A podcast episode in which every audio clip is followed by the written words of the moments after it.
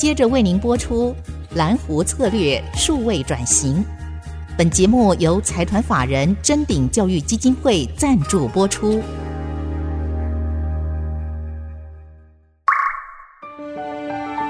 蓝湖策略数位转型，让主持人简真富与您提升决策品质与产业升级，掌握先机。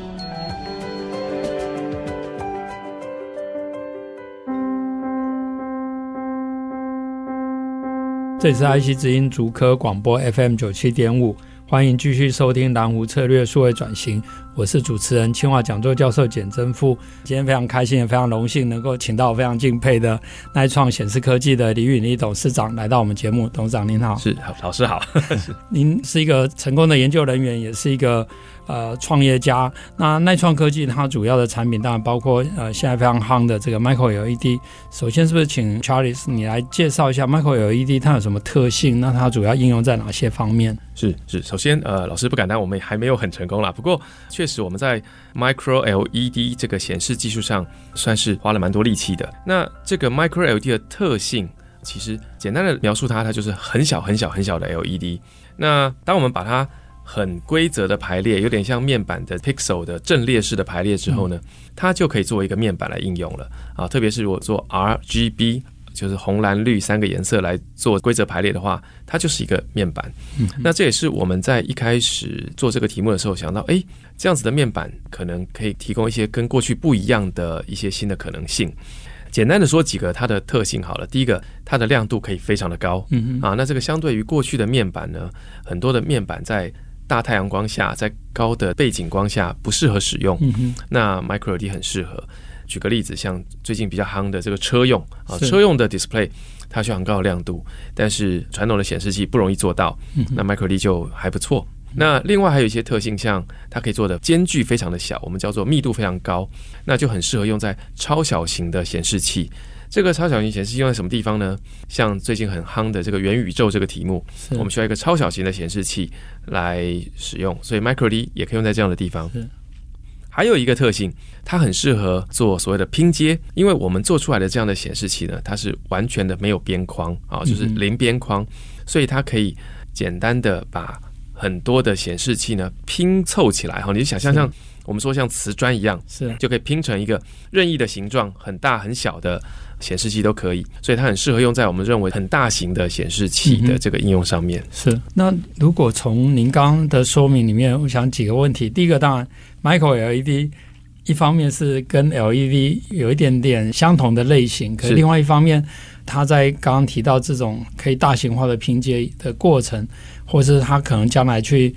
取代或竞争的产品有可能是 TFT LCD 或是 OLED 是啊、呃、这样的显示器的应用，所以你怎么看待这个 Micro LED 跟传统的 LED 的差别，跟 OLED 或 TFT LCD 的差别？是好，这是一个非常好的问题啊。Micro LED 其实就是我刚刚讲过，它简单来说就是微型化的 LED，是只不过传统的 LED 呢，我们并不会将它做这么规则的排列。而是把它拿来作为分散式的应用，通常我们像照明啦，或者是背光。但是呢，Micro LED 我们需要把它做非常整齐，而且是极度整齐的排列。就是说，我们的眼睛其实非常敏感，所以我们要非常非常整齐的排列。那这个跟传统的 LED 在制成上面是有相当大的不一样。那另外一件事呢，LCD 是传统显示技术，OLED 是一个新兴的显示技术。可以说，他们在某些地方是重叠的，就是他们都是。所谓的显示面板的技术是，不过我们先讲它跟这两个不一样的地方。LCD 呢，它是一个需要背光本身的 liquid crystal 液晶不发光嗯的一种技术，也就是它是背光的技术，而非自发光技术。嗯哼，那它有很多的优点，但是它有很多的限制。我们通常目前来看，它最大的限制就是它很难做的很有效率啊，因为。它透过 color filter 把很多的背光滤掉，才能产生很高纯度的 RGB。嗯。那这个时候呢，它的组合起来的效率没办法做到太高，因为很多的光都被滤掉了。嗯。那另外一个角度来看呢，organic LED 就是 OLED 呢，嗯嗯嗯，它比较不需要滤光片的技术，所以它有一个比较好的效率。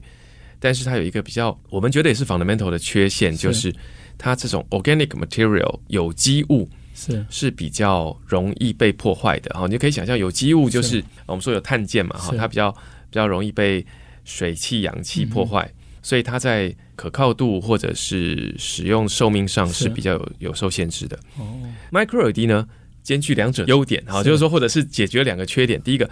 Micro LED 的效率相较于 LCD 其实高非常的多，因为一样我们也不需要做这个 color filter 啊，嗯、本身自发光。嗯哼。那同时呢，我想大家都知道，LED 就是一个很可靠、很长寿命的一个技术，嗯、所以除了有这个好的效率之外呢，相较于 OLED，它也提供了非常可靠的显示，而且是寿命很长的显示，所以相较于这两个技术，大概是这样的差异。是了解了解，难怪这么多人要投资。是是是，是 但是您刚刚也提到，因为它兼具了这两个优点，但它有个大的挑战，就是说，因为你把非常微小的 Micro LED 把它组合，不管是像您刚刚提到一样，像瓷砖或马赛克这样组合成很大的时候。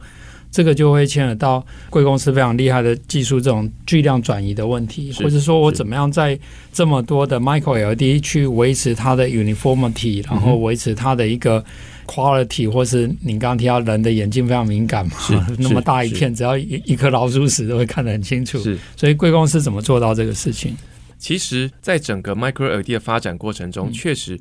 所谓的巨量转移技术，我们英文叫做 mass transfer 的这个 technology 啊、哦，嗯、这个技术呢，确实占有非常重要的关键角色。是但是我自己觉得大家有点把它神化了哈，就是说很多人说哇，你这个很困难。其实严格来说，我们觉得，当然我们投入了非常多的研究去解决这个问题。不过，当我们投入力量来解决之后呢，我们发现其实把很多很多很微小的 LED。很精密的排到背板上，嗯，这个技术其实是做得到的。是啊，那更精确的来说，有非常多方法可以做得到。嗯、其实不管是透过现在有所谓的镭射的方法啦，这个印章式的方法啦，嗯、流体组装的方法啦，或者是 wafer to wafer bonding 的方法，啊很多种方法。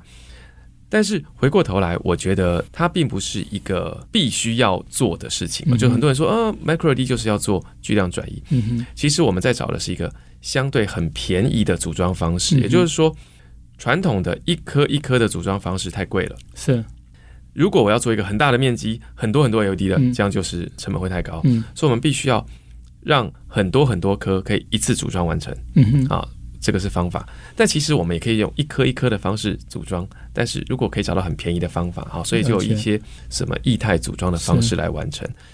那我是这样看这件事，就是说，我们是从零开始发展这个技术。嗯、那过程中，其实你会发现有各种千奇百怪的方法。就回过头来看，人类的历史其实很厉害。是，其实我们现在需要的知识，好像以前都有了。我们就是努力把以前一些找出来的东西呢，重新再打磨一下，是，然后就可以变成一个新的技术来使用。是是是，所以我觉得。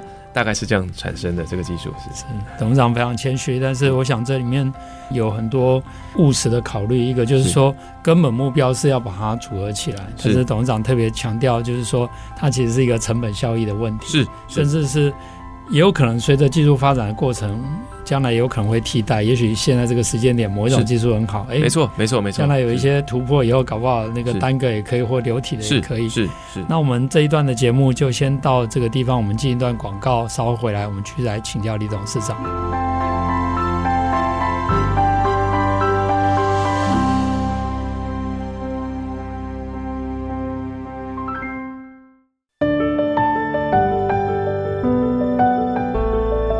欢迎回到蓝湖策略数位转型，我是主持人清华讲座教授简正富。我们节目除了在 IC 之音的官网可以随选随听以外，也同步在 Apple 的 Podcast、Google Podcast、Spotify、KK Bus 上线。欢迎上 Podcast 搜寻蓝湖策略数位转型，也记得按下订阅，才不会错过每一集的节目。那我们现在非常高兴可以再回到节目啊、呃，请教耐创显示科技的李允立董事长。董事长，我们刚刚请教您哈，有关于在 Micro LED 里面非常重要的这个巨量转移的技术。那您刚刚也非常谦虚说，其实技术有很多种选项，那贵公司比较像是把它。优化，然后重新去组合。是但是我觉得您也是非常务实去看，哎，到底哪一种技术它的成本效益高，是或是更符合你们所要推出的产品？是。但我很好奇的就是说，在这个巨量转移的过程，将来每一颗的 LED，它背后就是有去控制或是 driver 的问题。是，那请问你们怎么样去控制这些巨量的每一个非常小的这个 micro LED？是是是。首先，我再补充一下刚刚巨量转移的部分，就是我认为这个技术就像刚刚跟老师您这边说明的，它其实是不断在演进当中，是就是说它也不是有一个最佳的状况，我们总是。在不同的时间点，不断的寻找更好的方式，在演进当中。所以，即使到目前，我们还在不断的啊往前演进当中。那做完了这件事，其实老师问到驱动的部分，我就想到大概几年前，我们第一次利用巨量转移的方式做完了一个面板之后，怎么看都不像一个面板，因为我们没办法把它变成不同的面板上的显示，我们只能把它点亮跟变暗，了解，看起来就像一个照明，就是说你就是点亮跟变暗。那这个时候其实对我来讲是一个非常大的挑战，因为有可能我们就只能停在这个地方，我们要不要再往下走。那运气不错，我们有一天心血来潮，找了一个 OLED 啊，这被动的 OLED 的一个驱动的这个 IC，而且我们还是拆下了另外一个 OLED 驱动的一个面板，是。装上去我们的面板，马上就可以 work 哦。啊。当然，我觉得还有很多最佳化的空间，不过主要的原因就是因为在过去 Organic LED 的发展当中，它的驱动方式是电流驱动，嗯，跟 Micro LED 是非常非常相似，所以我觉得自己是这样，就很多我们的技术，不管是巨量转移啦、LED 技术啦、面板技术，或者甚至驱动技术，都是站在过去的这个技术的肩膀之上，啊，我们来来完成。那这也是对我们来讲是很重要的强心针了哈，因为我们突然发现，哇，这个 ecosystem 几乎都是 ready 的，我们只要能够利用既有的这些发展，再往前多跨一步，我们就可以产出一个新的显示技术。对。我董事长非常谦虚，所以呃都讲得很容易。但是我想一定是您的专业可以看到这样的机会。但是有另外一层的问题就是说，那如果您可以从既有的去拿来应用，这里又产生一个问题，会不会说在有一些关键的技术上已经被既有的这些专利所卡住了，是啊，然后你们怎么样去从专利的布局上去突围？因为你有可能是开创一个新的产业，是，所以你的专利布局就变得非常的重要。是是是，我们从一开始就我们觉得是研发导向为主的公司，所以我们在专利布局上确实花了非常非常多的力气。那老师刚提到的是很多的一些旧的技术，它有一些早期专利是。我们确实花了很多时间去理解这些事情。嗯，那大部分我们发现的事情，就像我刚刚一开始讲的，很多东西都是很久以前就有的。是，所以其实很多的专利都已经过期了，这是一个部分。Okay. 那另外就是很多的专利被用在不同的地方的时候，它会产生不同的专利。嗯啊，它用在 OLED，用在 LCD，虽然。概念上可能很相似，但它是不同的专利。那我们也透过这个申请了很多.我们觉得也相对很 fundamental 的专利。是是是。所以确实，我们觉得专利是我们很重要的事情。那我们也做了很多的布局在这些上面，而且我们现在持续努力在做这个事情。太好太好。是。那另外，我也是想请教，就是说，就像我刚刚讲，我们希望耐创或是台湾有机会在 Micro LED 在打造另外富国神山，但它之所以能够变成一个。所谓的神山，当然就是它创造不只是一个公司，而是一个 ecosystem。是，那就以刚刚这个为例的话，因为我们知道，其实，在面板里面的 driver IC，这也是几乎不管是这个 IC 设计公司，或是封测行业，很多也都是靠这个大饼在当他们很重要的 business。是，那将来在 micro LED 的话，不管是在 driver 或是在封装等等，会不会有一些破坏性的影响？赶快让这些公司准备好。是是是。老师讲到这个 ecosystem，我觉得是这样。我常常都跟很多的朋友，事实上我在很多演讲都讲，是我们如果不是在台湾创这个业，是我觉得铁定会失败。是因为我觉得台湾在过去的 LED 跟 LCD 的发展上，其实甚至半导体的发展上，都建构了相对很高程度的护城河。好像老师书里面讲到高筑墙，高筑墙。那这个高筑墙，其实对我们来说，就是我们很好的利用，就是说我们在过去。很多的像刚刚讲到这个 IC 驱动，其实把一颗 IC 从一个应用的面板上拆下来装到我们这个上面，本身就不是一个很容易做的事情啊。台湾有专门在做这样子服务的公司啊，就是 demount 这个 IC 再重新 mount 回去一个面板上。那我想表达就是说，我们耐创在 Micro LED 这个产业中比较像一个 enabler，就是说我们是把过去很多很多的台湾的这些技术的累积呢，组合起来变成一个新的东西。那其实本身就需要包括过去 LED 产业链的一些上中下游，那到过去面板产业的上中下游。然后再加上一些设备产业的新的投入，才有机会做出我们觉得下一个时代的 Micro LED 这个显示器。所以我觉得它一定程度是个破坏性的部分，是。但是在产业链的利用上面，我自己是觉得包含了传统的一些面板产业，它可能有一些厂房啦、设备啦，其实都可以被再度利用。我觉得其实是虽然破坏性的创新呢，但是又。在 ecosystem 上，其实我觉得是充分的发挥台湾过去的累积啊，大概是这样。哦，我了解。那我想要倒过来，再请董事长您分享一下您的创业故事，因为刚刚透过前面的访问，而且就是一开始，因为您提的这些都非常关键的地方，所以我就先追问了一些。可是我想，听众朋友这时候一定非常好奇，就是说，当初那一创是怎么成立的？然后，您啊、呃，当初创业的愿景是什么？是。其实我在很多演讲中讲到，我并不是人生规划中有创业这个选项。那我我想，大部分我后来遇到的创业家，呃，有很多也是跟我一样，是很多的意外发生。那我自己在过去的经验中，其实我定义自己还是更像研究人员。那我曾经也在台大任教。那我觉得作为一个研究人员呢，我们其实觉得有一点点可惜的，就是说，其实台湾过去在不管 LED 产业，在 LCD 面板产业，都累积相当深厚，那也有很好的发展。那我自己以前是台大光电所，光电产业曾经非常风光，那现在当然就有很多的挑战。不管过去台湾说这个四大产业哈，是。产业的产，是四个里面有三个是光电产业啊，太阳能啦、面板啦、LED。所以，当我有机会做创业这件事的时候，嗯、我其实很希望能够利用所谓的研发，创造更高的价值。好，但那时候我们想的是，怎么用研发也能够产生新的 business model 这样子。是，所以我们就努力找一些可能的题目。嗯、那就像我刚刚有讲到，台湾其实光电产业过去很发达，嗯，我们就看东看西，就发现说，哎，其实确实有一些东西是有机会去组合而成的。嗯，那这个时候，当然我们也遇到一些。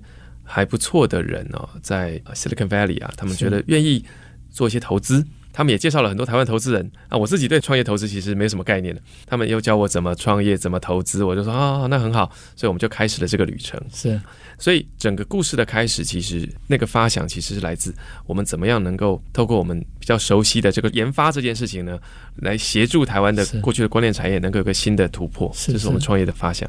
对，有，我觉得非常重要，而且事实上，陈如董事长所讲，我我在访问彩玉的薪水泉总经理也有提到，因为台湾在光电，特别是很多我同年龄前后的那时候，光电资源很前面，其实很多优秀的人才，包括董事长在内。那我觉得那些的能量其实都还在，虽然产业本身有循环啊，所以。这个时候有您来少康中心一下，重新再创造这个产业另外一个开始。是，但是我们这一集的节目就先到这个地方，听众朋友务必要再回来下一集来继续听一下李董事长怎么样来领导錼创，然后来开创另外一个富国神山。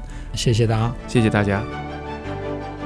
本节目由财团法人臻鼎教育基金会赞助播出，启动数位领航。